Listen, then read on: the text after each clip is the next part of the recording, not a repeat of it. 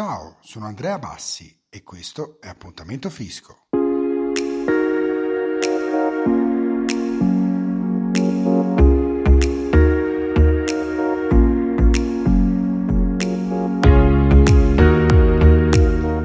Mercoledì 16 giugno è l'ultimo giorno per effettuare il versamento dell'acconto IMU dovuto per il 2021. È obbligato al versamento dell'acconto IMU chi è in possesso di beni immobili sul territorio italiano e questa tassa non colpisce l'abitazione principale a meno che questa non rientri nelle categorie catastali A1, A8 e A9.